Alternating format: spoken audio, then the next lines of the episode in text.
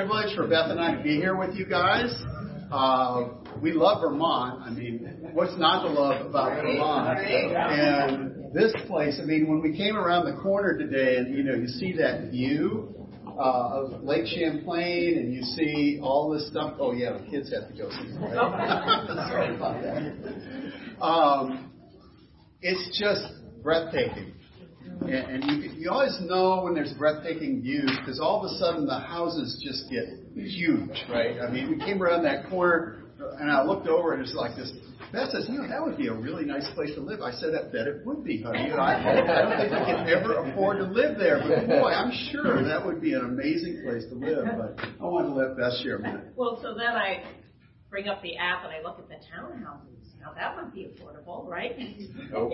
Townhouse was affordable. The house, not so much, but really good. But anyway, it's just a privilege and an honor for us to be up here with you guys. And I'm sorry it's been so long. I mean, we were planning to come up a couple of different times, and then COVID hit, and then we've been good friends with Steve and Sue. I'll talk about that a little bit in my sermon, but and just to be able to have the privilege and honor to be able to be with them and.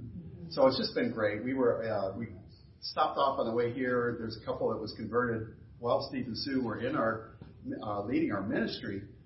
Great couple, the Beckers. They live in Washington, New Hampshire. So we stopped there for 2 days. Had an amazing time with them. It was just fabulous. We're trying to support them and trying to build their own little ministry where they are too. So it's just lots to do, always, right? So anyway. Later. How about that? Okay. So, iPad or paper? What should I do this morning? I brought both. Oh, it's always the question. I think I wrote some extra notes on this, so I guess I'll go paper. But let's just have a prayer. Come on in, Joan. Great to see you guys. Boy, I don't know if I should salute or. Stay in the front row for you guys. Oh, there you go. Come on up. The water's fine up here. Great to have you guys. So let's just have a prayer as we get started this morning. Father God, it is just what a remarkable day you blessed us with, dear Father. It's just, the air is so clear. You can see all the way across the lake. I mean, just the trees still holding on to some of their leaves are just so beautiful and the crispness of the air when you wake up in the morning. Father, I just want to glory in you and will relish all that you give us and everything that you do in our lives. And I'm so grateful for just the love that you've poured into our lives, whether we knew it or not. There's so much that we are unaware of, Father, that you do every day, moment by moment. Father, I don't take it for granted. This old body of mine, I really pray for a special dispensation from you to keep this thing going for a little longer. Father, I'm so grateful for every moment that I have in life. And just pray that you'll just use me and speak through me this morning, Father. Take me out of the way. Let your word really speak to the heart of everyone here, and we can talk heart to heart. Father, I just know you love each individual in this room beyond what they can imagine. And Father, we just pray this in your Son's name. Amen. Amen. So, I give you a little background, just a little. I was baptized way back in the dinosaur eras of 1976, and I was a campus student at the University of Florida. I was 21 years old, and my name at that time was Big Buck, and I was the biggest partier in my high school. Started doing drinking when I was about 9 years old. Started doing drugs when I was about 12 years old. And I used to have parties, sometimes 200 or 300 people in my backyard my parents would come home to. And so it was just one of those teens that every parent just goes, what? And, I think part of what that did, because my parents were so gracious through all of that, is it really taught me a lot about the grace of God. I'll share a little bit more about that. But so at 21, I got baptized, and I was at the University of Florida. But, when you've done drugs and alcohol for 10 years, you really stunt your emotional growth. And it took a while for me to really catch on to Christianity. And I owe so much to people like Eddie Francis, who was with me for 7 years trying to help me. You know, people who just are so dedicated to my life to help me become a better man. And eventually even become someone who was worthy of marrying this woman. I mean, I grew up in Fort Lauderdale, Florida, where the boys are, where the girls are. You guys don't even remember that because you're too young. But there were movies called that, and they were shot in Fort Lauderdale, and it was about all the guys, you know, and the girls on the beach. But it was Fort Lickerdale. And, you know, what I knew about dating was, you know, the girl looked good in a bikini, and we had fun. That was good. That was all I knew. So trying to become a little more mature than that, and understanding that, I've got to learn how to lead a relationship. I've got to learn how to become a man worthy of respect. And then when we have children, to be a father worthy of respect that can love my wife, love my kids. There was just so much for me to learn. And I'm so grateful for all of that. We got married in 1984, moved up here on our honeymoon, and we've been in Boston ever since. So it's been an amazing run. I've been in and out of the ministry 3 times. And it's just been fabulous. And the last run was I was an elder in the Boston church. And when Wyndham Shaw sort of lost his health, I took over his role in Boston and sort of became the chief bottle washer and cleaner in Boston and took care of a lot of stuff. But my goal there was to try and leave Boston better than when it was when I became that. And I really feel like God blessed that dream, that goal. Boston's doing well. We've got a great young leadership now, and we've got great young leaders in every region, which was my dream. I didn't know how it was going to happen, but it has, and so we're really encouraged with that right now.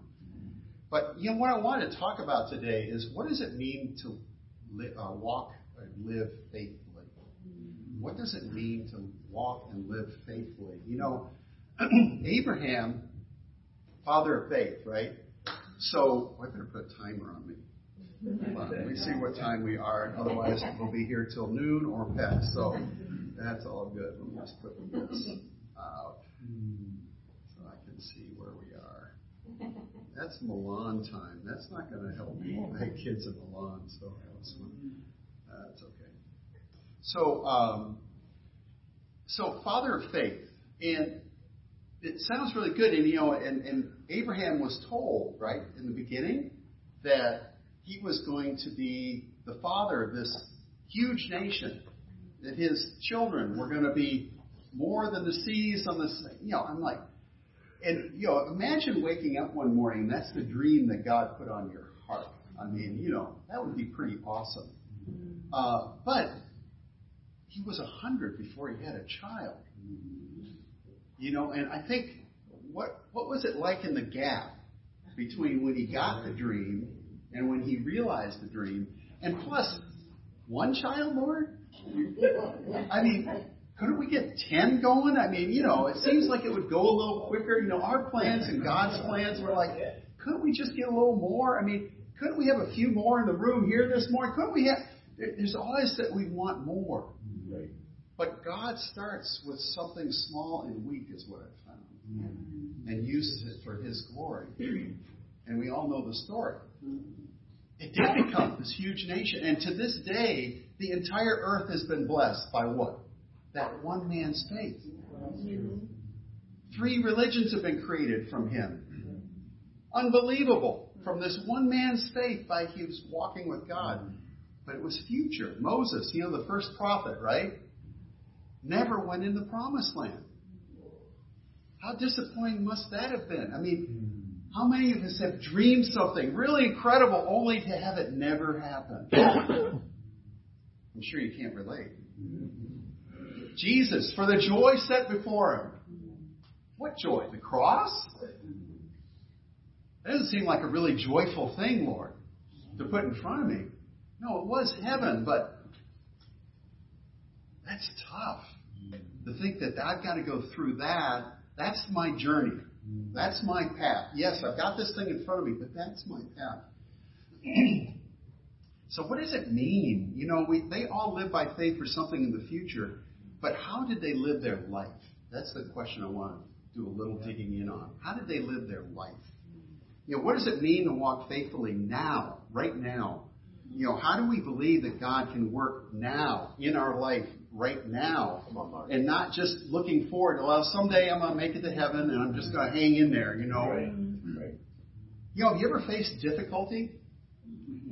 Any challenges in this? You guys can't relate? Come on. There's got to be somebody with a challenge in here. I got plenty for you, but I mean, come on. You got to be able to relate to that. You know, Beth is going to share a lot of the challenges that we've gone through, so I'm not going to dig into it much, but I got to say it was such an honor and a privilege to walk in Wyndham's spot there. But let me tell you, you carry the burdens of the world when you're in that leadership spot also. Yeah. Because right after that, we had a leadership change that was challenging. We got into COVID. Then we got into the racial stuff. I had a wonderful 63-page paper posted about me on Facebook and how terrible I was and I should resign as an elder. I had, you know, just to give you a little flavor of what it's like to be the man on the top. It's just not always a key thing that you want to do. And how do you walk through that? How do you remain faithful through that? And to, you know, still have some joy about you instead of just being burdened by everything that you're going through at the time. It's not easy. You know, but we are a place, we retired in January, and now we're at a place where we're trying to, what we call retreading, which is not retirement and we're going to go off and just play golf and Beth's going to feed me bonbons all night. I mean, that's not going to be the lifestyle that we choose. We choose to be used by God, even in our retirement, retreading. And so we're even, you know, part of being in Burlington is probably where you want to send us, Lord. Where are you going to take us? We don't know, you know. Our current dream right now is I want to get back down to Florida because that's where my family is. I haven't been in Florida since 84 for any length of time, just for vacation. And my brothers are 76 and 74. I really want to give them an opportunity to hear the gospel and have a chance before they pass. You know, and their health hasn't been great. So that's our sort of thought right now is to try and get down to Florida a little bit more. We have kids in Milan, Italy. We have kids in Rabia. Yeah. They have a system on Rabia. I said, "What happened to your accent?" She goes, "I lost it." But people in Rabia, they got an accent. Let me tell you, it's serious. Anywhere up north, it's so funny in Boston. Every area of Boston has a little bit different accent. It's the craziest thing. It's like down in the South, you know, you got Tennessee sing-song accent, then you get a Jordan drawl. In Boston, we got all these Boston accents. And you can tell someone from Dorchester. Let me tell you, man. Where you live? I live in Dorchester. You know, I'm like, you know they're from Dorchester. You know, look over in John 11 if you want to follow along. Otherwise, you can just listen. I'm just going to hit a couple of passages here. In John 11, verse 21, of course, it's a familiar verse if you've read some of the Bible about, you know, Lazarus, who had died, and his two sisters. And, you know, it's an interesting story because it seems like Jesus purposely did not go to get there in time to save Lazarus before he died. And I don't know about you, when you wrestle through things that just don't seem to make sense, you know, in life. But this is one of those sort of like, what? Jesus, you love my brother, but you just let him die? Why would you do that? And verse 21, he says, Lord, Martha said to Jesus, if you had been here, my brother would not have died. That's a fact. And she knew it because she had seen him heal people all over the place. But why not my brother? I don't know if you've ever had a struggle with questions with God, but this was one of them, a big one. But I know that even now, God will give you whatever you ask. And you know, you go, wow, that's a faithful answer. You know, did she know that that Jesus was going to come in here and raise Lazarus from the dead at that point? I don't think so. Jesus said to her, your brother will rise again. And listen to this answer. Martha answered, I know he will rise again at the resurrection of the last day. We're going to stop there for a moment. Where was her hope? What was she thinking? Yeah. It's like the other three men that I brought up earlier. Something that they were looking forward to, but not realizing that God wants to work in our life today. Brothers and sister friends, this is the message for today. Not what God's going to do in the future, but what God's going to do right now. And we struggle with that. Let's just be honest. We struggle with that. We struggle with what God can do through us right now. You know, what was God going to do with Big Buck?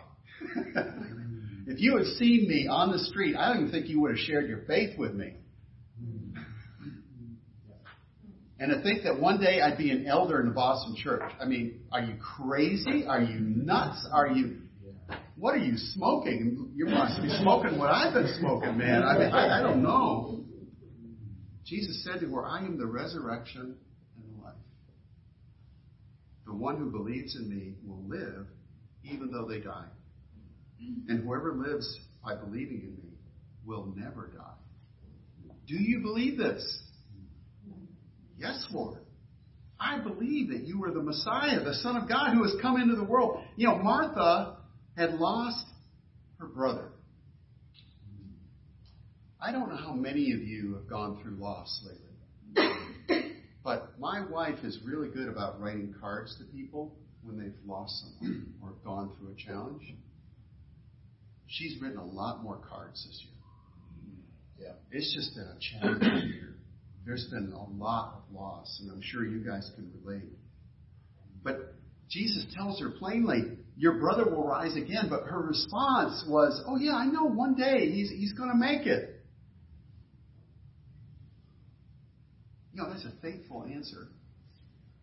And I think in our religiosity, let me just say it that way, we can sort of go there. Oh yeah, you know, we're all going to make the heaven one day. What about now? You know, we know the rest of the story. Jesus said, take the stone away. And the sister's response was, it's going to stink in there, Lord. We don't want to do that. You know, when we dig into problems, they stink. We dig up dead bodies, they stink. Yes, they do. Jesus went where it stunk. You got any stink in your life today? Any stinking thinking? That's what we used to call it with our kids. That's stinking thinking, man. Come on. No, we can get trapped with this. And I got to tell you, COVID has not helped. The isolation, the depression, the challenges, going in and out, wearing masks, you name it. Social distancing has not helped. I think our society as a whole is at a different place than they were right before COVID. And we got to adjust for that. You know, as a church, as a Christian, you got to realize, you got to take a realistic view. We're living in a different world today. And what does that mean for me? You can't just coast on your faith. You got to be able to rise above whatever challenges is coming in your life today. Right? You can't wait till heaven's going to come in someday and Jesus is coming down. You got to do something today. And those of you who are parents, this is what your kids are looking for. I remember very distinctly going to communion, my first communion, going to catechism class, and then I got my little box of cards, you know, for giving my contribution. I said, thank you very much. And I walked out of that church and I never went back. What was very telling, neither did my parents. I love my mom and dad. But that showed me they were there for one thing. Me. When I walked away, they walked away. Mm-hmm. Parents in here, your kids are watching. Yeah. What is your faith today that your kids can imitate? It's so important. They got to have something to imitate. I know that puts a little pressure on you as a parent, but let me tell you, it can also be a joy. Because no matter where your kids are at today or wherever they'll get to be, all I can do for myself as a parent is be faithful, to walk faithfully. You know, we have a child right now that's on a journey. And so, am I going to quit? No, I'm going to be faithful. I'm going to be joyful. I'm going to keep walking. I'm going to keep walking in faith. So this is really, that's just my intro, man. I'm in trouble. Have you had loss? You know, we talked about that a little bit. Have you had loss? This is my first point. Have you had loss? You know, Job suffered loss. We all know the story of Job, right? That's one of those Bible stories that even as a kid, you hear about Job, right? Mm-hmm. Nobody's had greater loss than this man. I mean, who loses all their houses, all their kids? The only thing he has left standing is his wife, and she says, "Why don't you just go die?" Thanks, honey. Appreciate that. You know what I love about that? It says that Job worshipped. Right. Now, I don't know what your concept of worship is, but I want to maybe retool that a little bit today. Because it's not three songs and a preacher. It's not. Worship is what you do moment by moment by moment every day for the rest of your life. If you forget about God, then it changes your perspective on life. So what do we got to do? We got to continue to keep God in front of us every moment. That's the only way we're going to make it. Right? Are you worshiping today? Really worshiping? Are you counting your blessings? Do you walk with God? You know, Jesus worshiped right up to the time he died on the cross. He was worshiping. You go, that didn't sound like worship. He said, "Father, forgive them. They don't know what they were doing." Do you think he was connected to his God? He was begging them, even in that moment. "Please, Lord, spare these men that are spitting on me, that are cursing me, that are trying to kill me." Right. You can't do that without worshiping God. You cannot do that on your own strength, because any one of us who was in that position and had the power that Jesus had would have said, "Boom, you're done." "Boom, two. Boom, three. You're done. Gone. You're out of here." There's only one way to keep a perspective like that, is to be connected with the power. That's right. With the lordship, with the authority of God. It's not you. We are not the authority. I hate to blow your bubble this morning. Maybe you think you're the authority in your life. Let me just tell you, and you can check in the Bible and see if it's true, you are not. You're not the authority. There is someone who has greater power in your life than you do. And matter of fact, if he wanted you dead this very second, one of you would drop dead. I was just reading that passage about Ananias. I'm like, whoa, buddy. That's a quick death, man. Painless. Painless. You know, sometimes worshiping means suffering loss. Right? You know, sometimes we don't appreciate what we have until we lose something. It's true.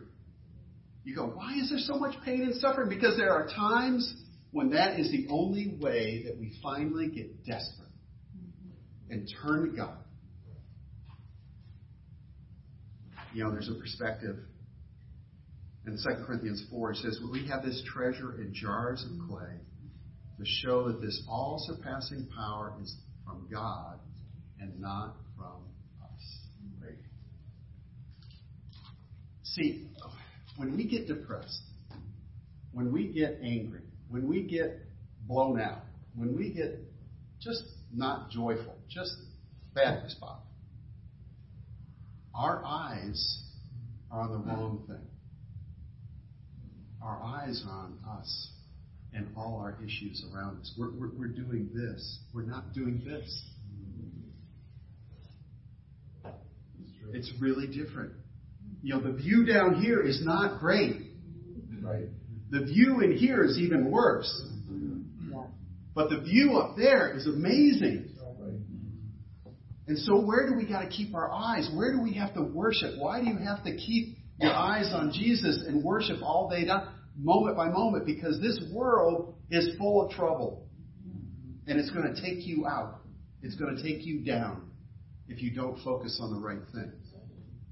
Secondly, are you reluctant? I don't know about you, but I can have a little reluctance in there. Procrastination, another word. Oh, I was terrible procrastinating. I'd wait till, I'd have this month-long project, at school, and I'd wait till Friday night, and the night before, it's like, oh, I'll get it done tonight. Yeah, right. Jonah was reluctant. You know the story of Jonah? He was the guy that was supposed to go to Nineveh and preach the word and save the city. He was going to be the hero. You go, well, who wouldn't want to do that? Jonah. Have you ever had an opportunity? You're just like, I'm not sure about that. I think I'm going to walk away from that one. And other people are going, all right, what are you, an idiot? I mean, what are you doing? Somehow this little brain of ours can spin some incredible stories, internal stories that we believe about how something will be. Instead of trusting God, instead of really seeing it through His eyes and seeing that, yes, this city is sinful, they're bad, it's a corrupt place, but guess what? God loves every one of them. Matter of fact, He says He even loves the animals in there, which really thrills my veterinary wife. She always points it out to me. See, He loved the animals.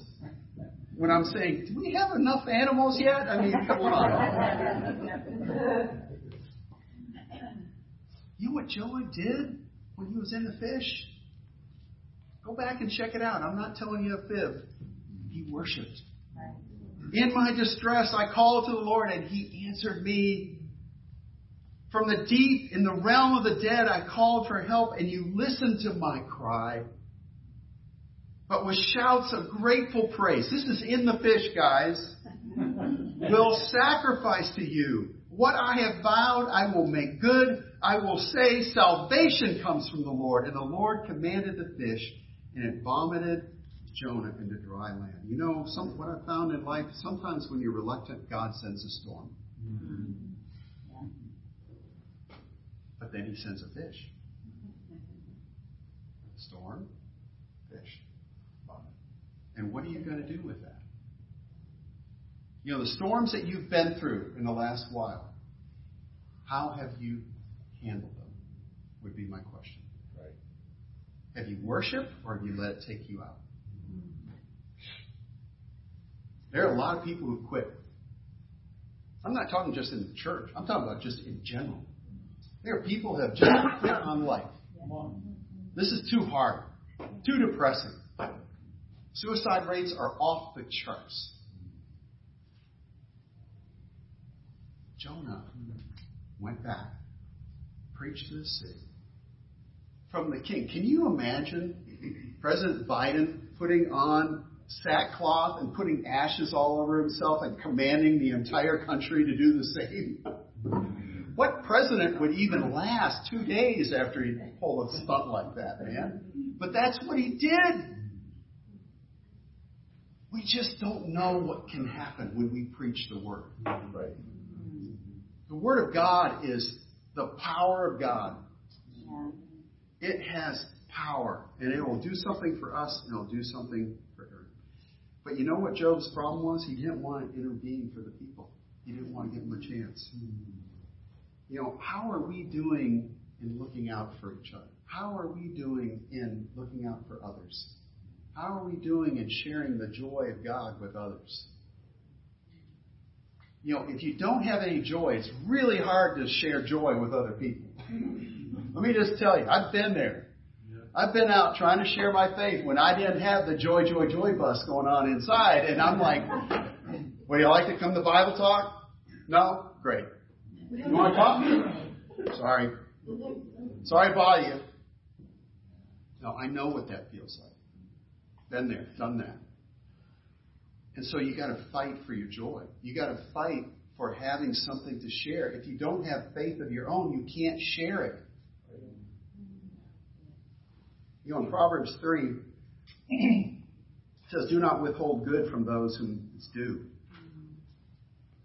You know, when it's in your power to act. Do not say to your neighbor, come back tomorrow and I'll give it to you then. When you already have it with you. You know, do you feel like you can't help people? Do you feel like you have nothing to give, no hope to share? Let me give you a comparison. When you are looking at just you and your problems, it gets dark. But when God gets involved, they're light and momentary. When God gets involved, hope will overcome despair. When God gets involved, you have joy and a light about you. When God gets involved, you have living water that flows down into you, that flows out of you to everyone around you. I don't know about you, but which would you rather be?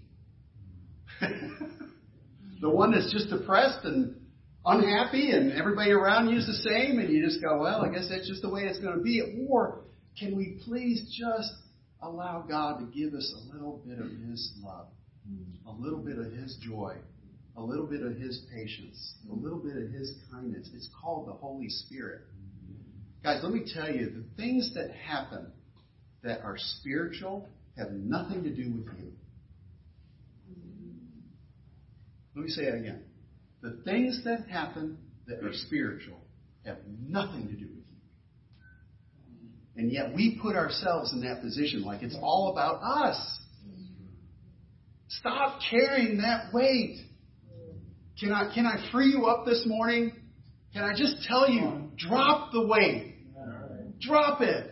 Let it go. Don't carry that burden anymore. It will kill you. It will destroy you. It'll take you out.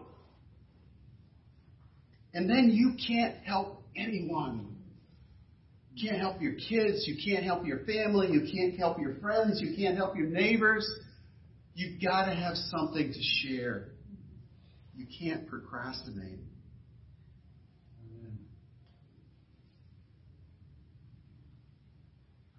You know,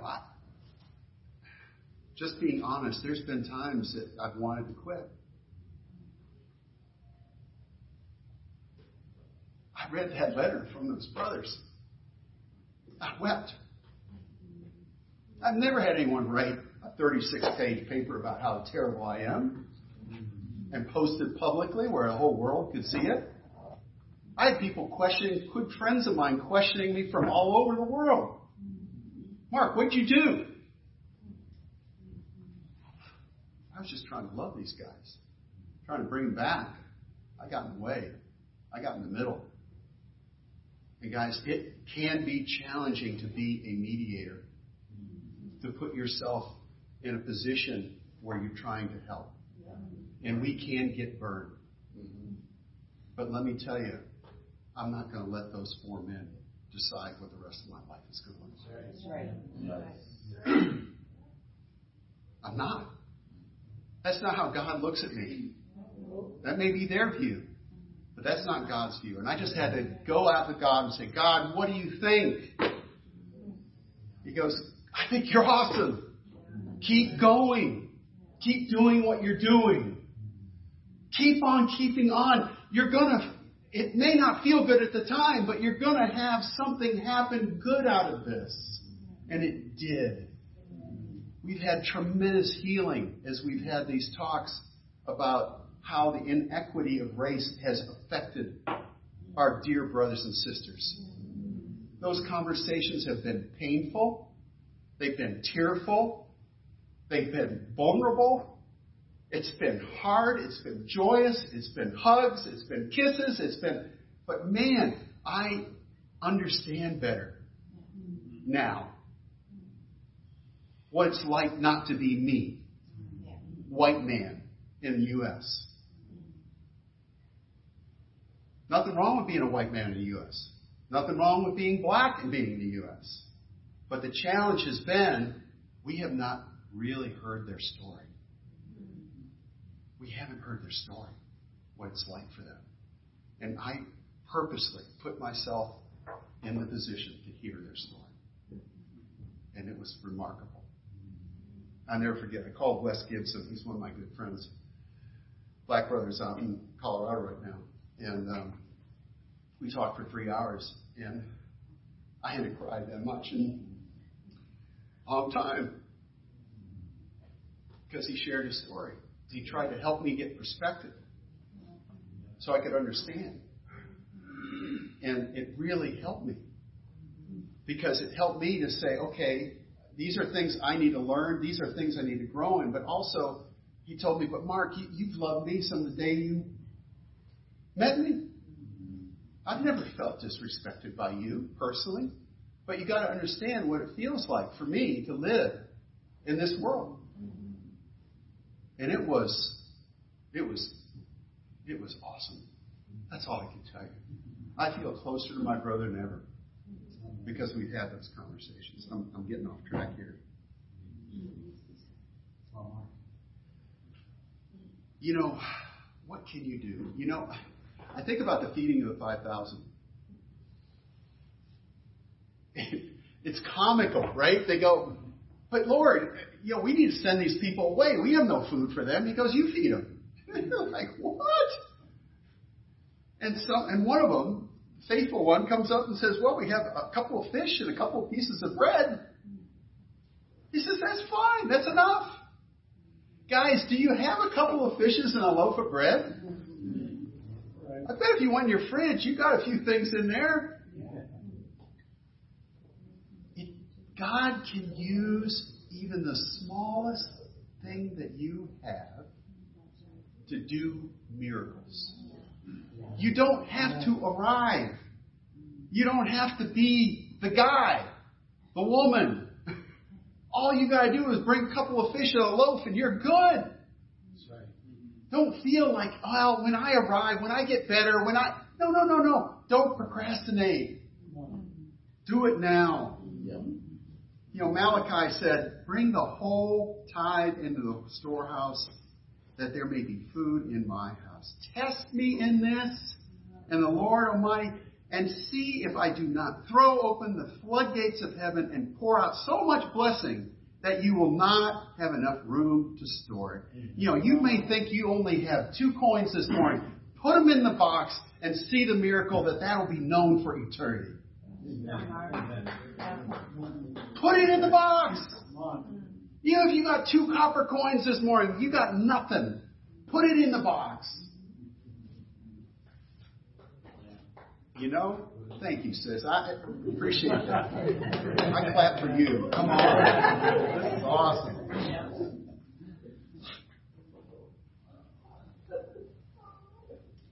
You know, we got to get perspective on life. You know, last thing I'm going to share about is maybe you've sinned. You know, we're going to talk about sin. Yeah, we're going to talk about sin. Because, you know, when we talk about sin, we think about murderers and perverts and prostitutes and all the bad sins in life. Sin can be unfaithfulness.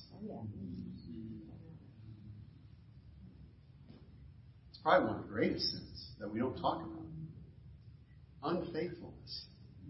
Just not being faithful.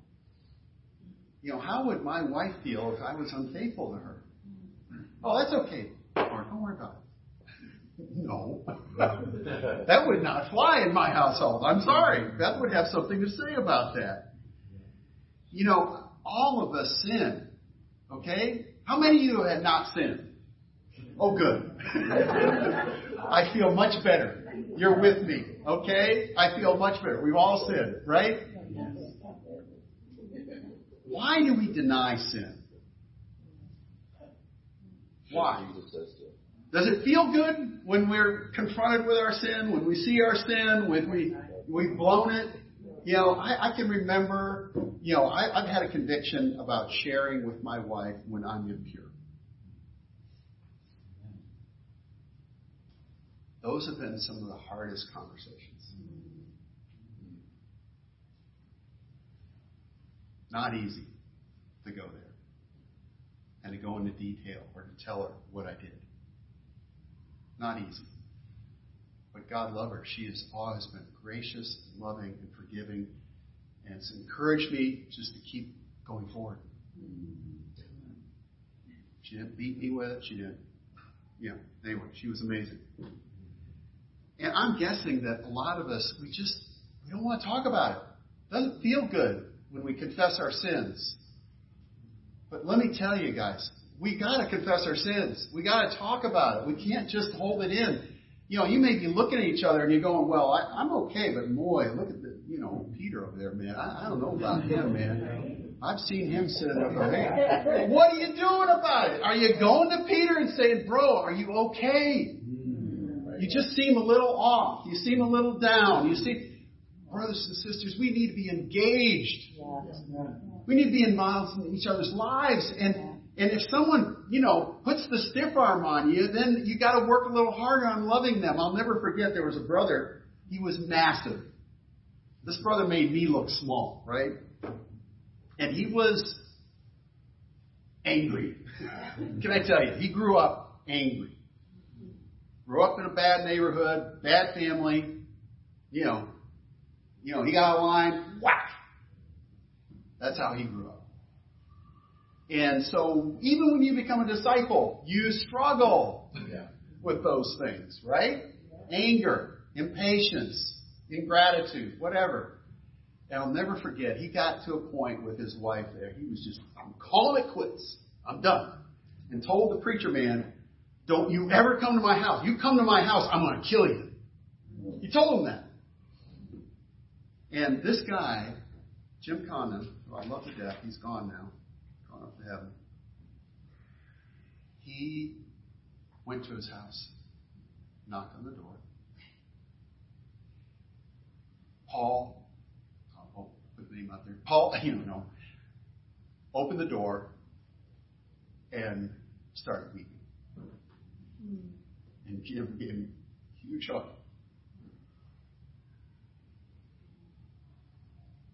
Do we have the courage to love people? Even when they're angry. Even when they're not in a good spot.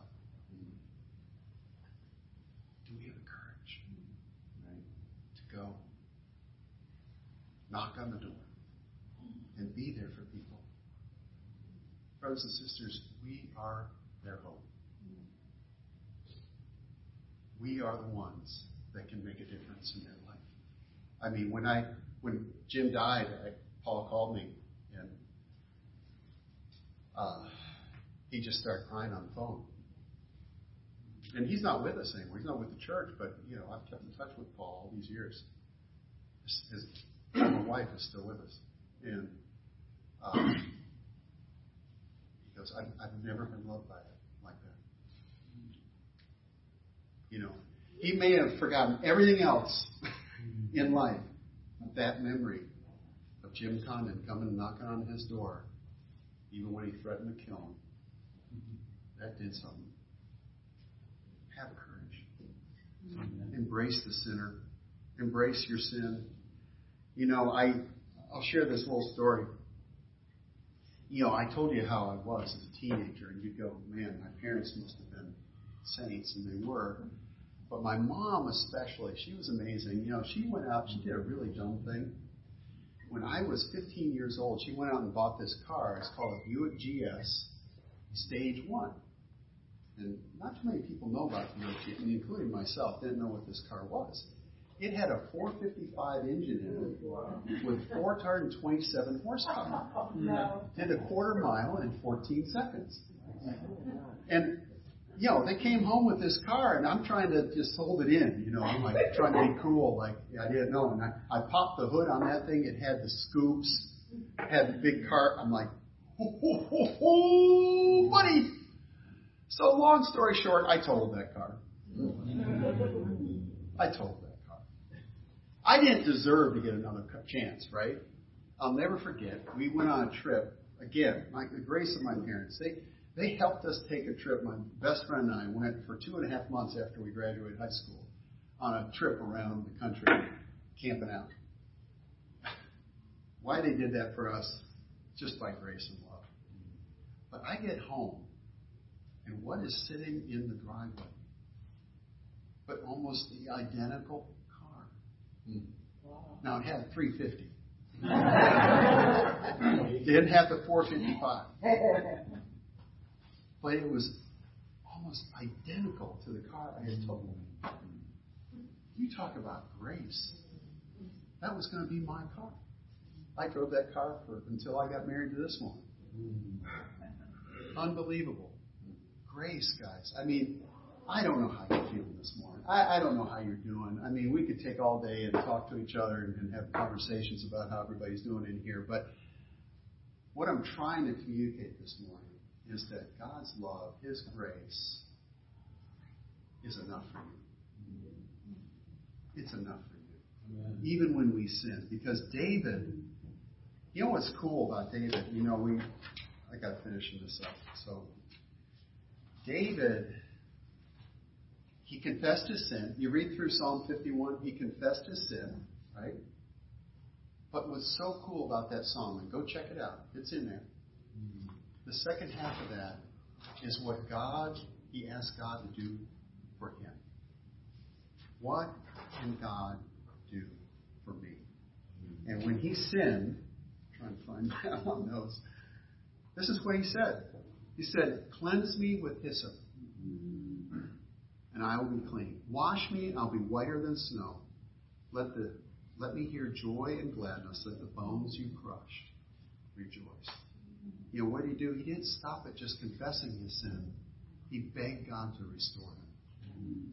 You know, I don't know what needs to be restored inside of you. I think about those shows, you know, Move the Bus. You remember that show? Yeah. They would fix somebody's house up, and the family's just like, oh, they're dropping their knees, they're crying, they go in every room, they're like, wow, this is incredible. You know, I mean, restoration feels amazing. Yeah.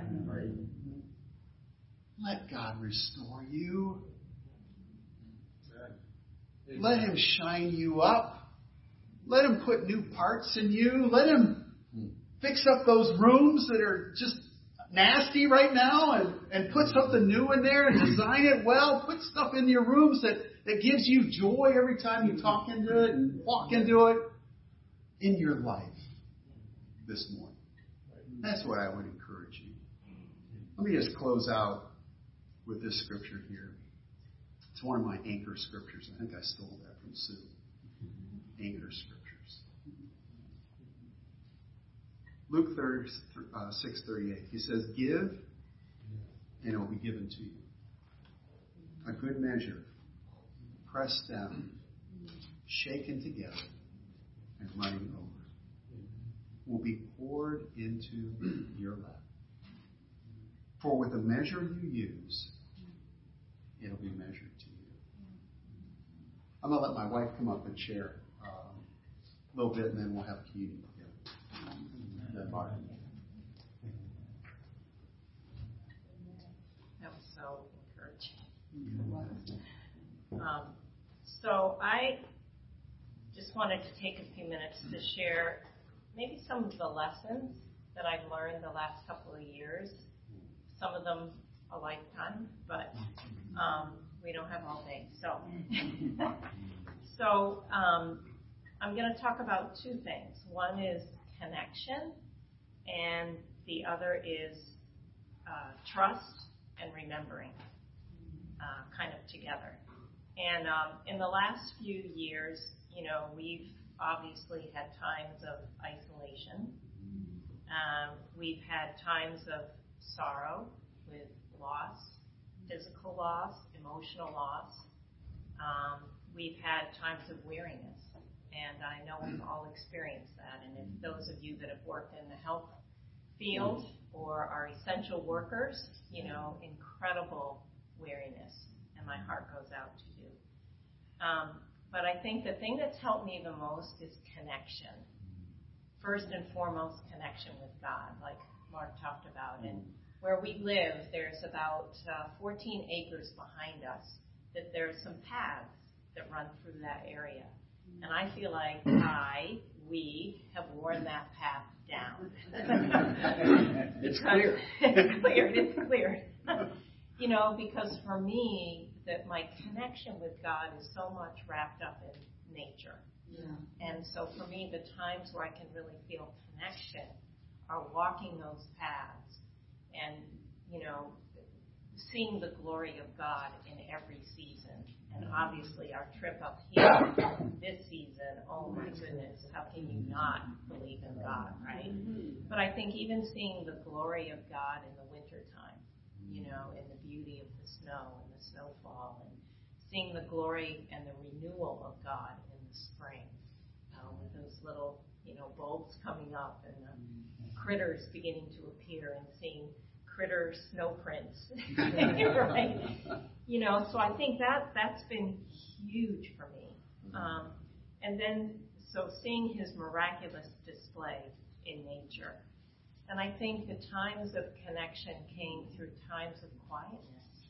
You know, even in the isolation, having to stop, having not a life full of the busyness.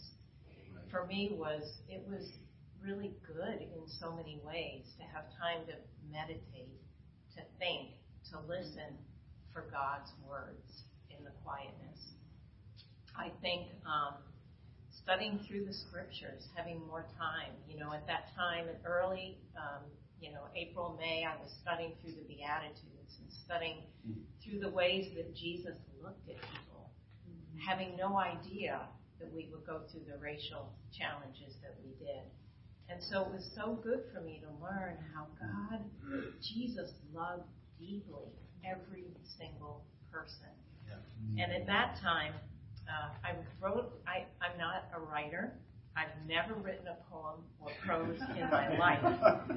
But I wrote this poem as I had so many conversations with my spiritual sisters, with physical sisters, with friends, just to understand who they are. And the name of the poem is I See You. I see you. You look different than me. I hear you. You sound different than me. You are different than me. Your experiences, your perspectives, your choices, your heritage, your culture, how you feel and process through a different window into the same world. You are perfectly and wonderfully made and loved by the same creator I am. You are different than me. Let me listen. Help me understand. There is a time to rejoice in those differences, a time to mourn together in those differences. Not because they're fair or just or right or wrong, because when we do, then we are truly one in heart and soul. Mm-hmm. And I've just been so moved the last number of years, you know, by all of you. You know, I moved coming up here this weekend and getting to know you just a little bit. I came across a psalm a couple of years. I've probably read it hundreds of times over the years. But a couple of weeks ago, I came across this psalm, and it just really resonated as we go through the challenges of life, right? In Psalm 84, verse 5, it says, "Blessed are those whose strength is in you. You have set their hearts on pilgrimage as they pass through a valley of Baca," which means the valley of tears.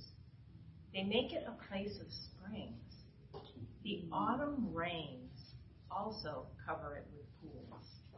They go from strength to strength till each appears before God in Zion." Mm-hmm. And I thought, wow, what God wants with our challenges, with our tears, with the things that we go through, is he wants us to learn to go strength to strength. Mm-hmm. And it's a life of learning, right? Mm-hmm. And the thing that's helped me over the years to go strength to strength is to remember. And to remember and to learn to trust, right? In John 14:26, Jesus says. Get there. He says, starting in verse 25, he says, "All this I've spoken while still with you, but the Counselor, the Holy Spirit, whom the Father will send in my name, will teach you all things and will remind you of everything I've said to you. Peace I leave with you. My peace I give you. I do not give you as the world gives. Do not let your hearts be troubled and do not be afraid." And so that word remember, over 200 times in the scriptures, remember, right? You think about in the Old Testament, God reminding Moses to remind the people of the crossing of the Red Sea, right? That remember happens over and over again. And Jesus says, remember. And he gives us the Holy Spirit to remind us, to be with us, to be our counselor, to be our teacher. And that's been really, really important to me over the years. When Mark and I, first of all, when I was a young woman and God took me out of where I was and took me to the University of Georgia for one summer. And at that point in my life, I wasn't sure what my purpose was. I thought I wanted to be a veterinarian, but I was still kind of questioning whether I could do it. I was involved in and really had compromised my values in so many ways.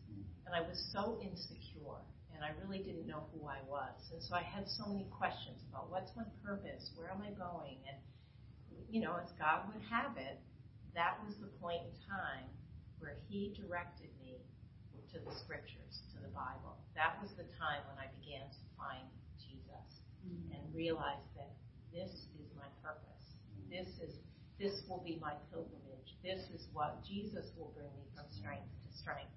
And so I have to often remember that, where was I? What has God done? What did God give me at that time as he gave me forgiveness and the Holy Spirit? And then when we were married and we prayed for me to get pregnant, and it took a little bit longer than we had hoped. And during the pregnancy, they do a test called an alpha-fetoprotein test.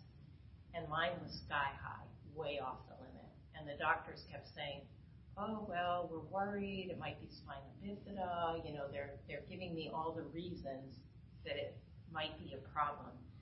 So we went in for an ultrasound. Of course, at that time, we're praying. There's fear, there's concern, there's tears, there's prayers, there's wow, what do we do? How are we going to go forward? How are we going to deal with this? And God, as he would have it, we went in for the ultrasound, and there were two. So then we laughed and we cried. That's what made the test high. That's what made the test high. But, through that time, it was I had to remember, okay, God, you're here for us. Whatever the future's going to hold, I know you have us. You've got us. And then after the birth of these twins, shortly after, we found out that one of them, Stephen, had a heart condition, and he was going to need open heart surgery when he was around, they were hoping, around 2.5. Prayer, more prayer. Is he going to make it through the surgery? Is he going to be okay? And even as I handed him over to the anesthesiologist, I remember praying, God, if this little boy isn't going to make it to heaven, as an adult, take him now.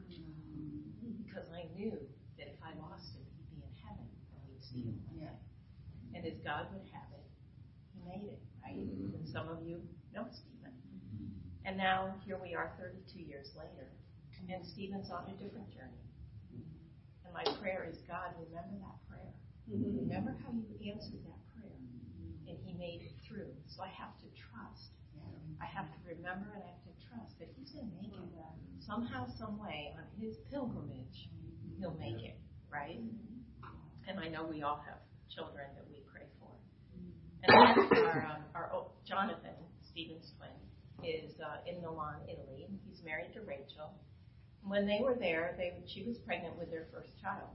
And Jonathan calls us in the middle of the night, and he says, Mom, Dad, I just went through the worst 10 minutes of my life.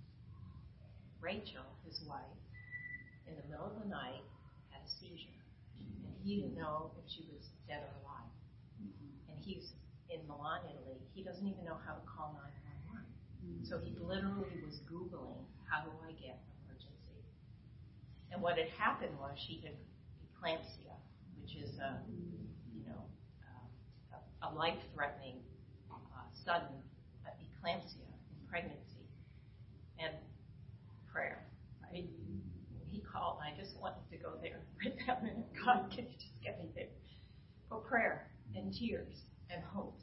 And as it turned out, emergency C-section, healthy little boy, and now Ben just turned 7, right? But at the time, in the middle of the storm, the trust that God would work, right? And so currently, I have a mom with dementia. And, I've lost her, right? Yeah. She doesn't know who I am. And trusting and learning. Okay, God, what do I learn during this time? What is it that you want me? And learn to glorify God in honoring my mom. Learning to be the hands of Jesus as we strive to meet her needs. Mm-hmm. And so I think in every season of life, we have our storms. We have things that present the challenges, right? And I think just trusting through these times so that I can learn the lessons, that I can deepen my faith, that I can be more like Jesus, and that ultimately I can have an impact on others and glorify God. And so I think as I remember Jesus this morning, remembering his sacrifice, remembering all that he's done for me, for us, and knowing that Jesus will take me from strength to strength. So, thank you. Let's have a prayer.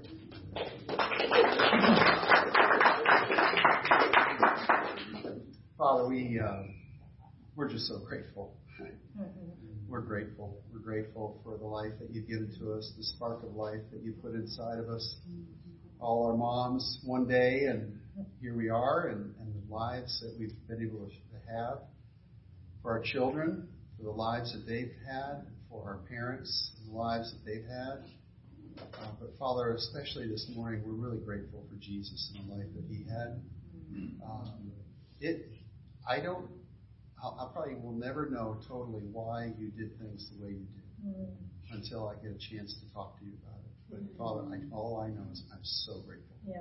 So grateful that not only did you forgive my sins, but you sent your son to be an example, a living example of what it means to walk by faith, to walk with you, and to be even to trust you in the worst of circumstances. God, thank you so much for just loving us the way you do and taking care of us. We pray in your son's name. Amen. Amen.